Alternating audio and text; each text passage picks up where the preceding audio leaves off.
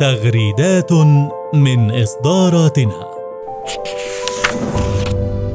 عندما حذر إيزنهاور العالم للمرة الأولى من تأثير المجمع الصناعي العسكري، لفت الانتباه إلى احتمالية الصعود الكارثي للقوة في غير محلها، وهو ما تحقق وتجلى في العلاقة الارتباطية بين المسؤولين الأمريكيين وشركة الأسلحة، وهو ما ينعكس بدوره على قرارات وتوجهات السياسة الأمريكية، فبدلا من العمل على إنهاء الصراعات تشير معطيات الواقع إلى العمل على إدارتها بما يضمن مضاعفة دورة أرباح الحروب والأزمات للمجمع الصناعي العسكري الأمريكي.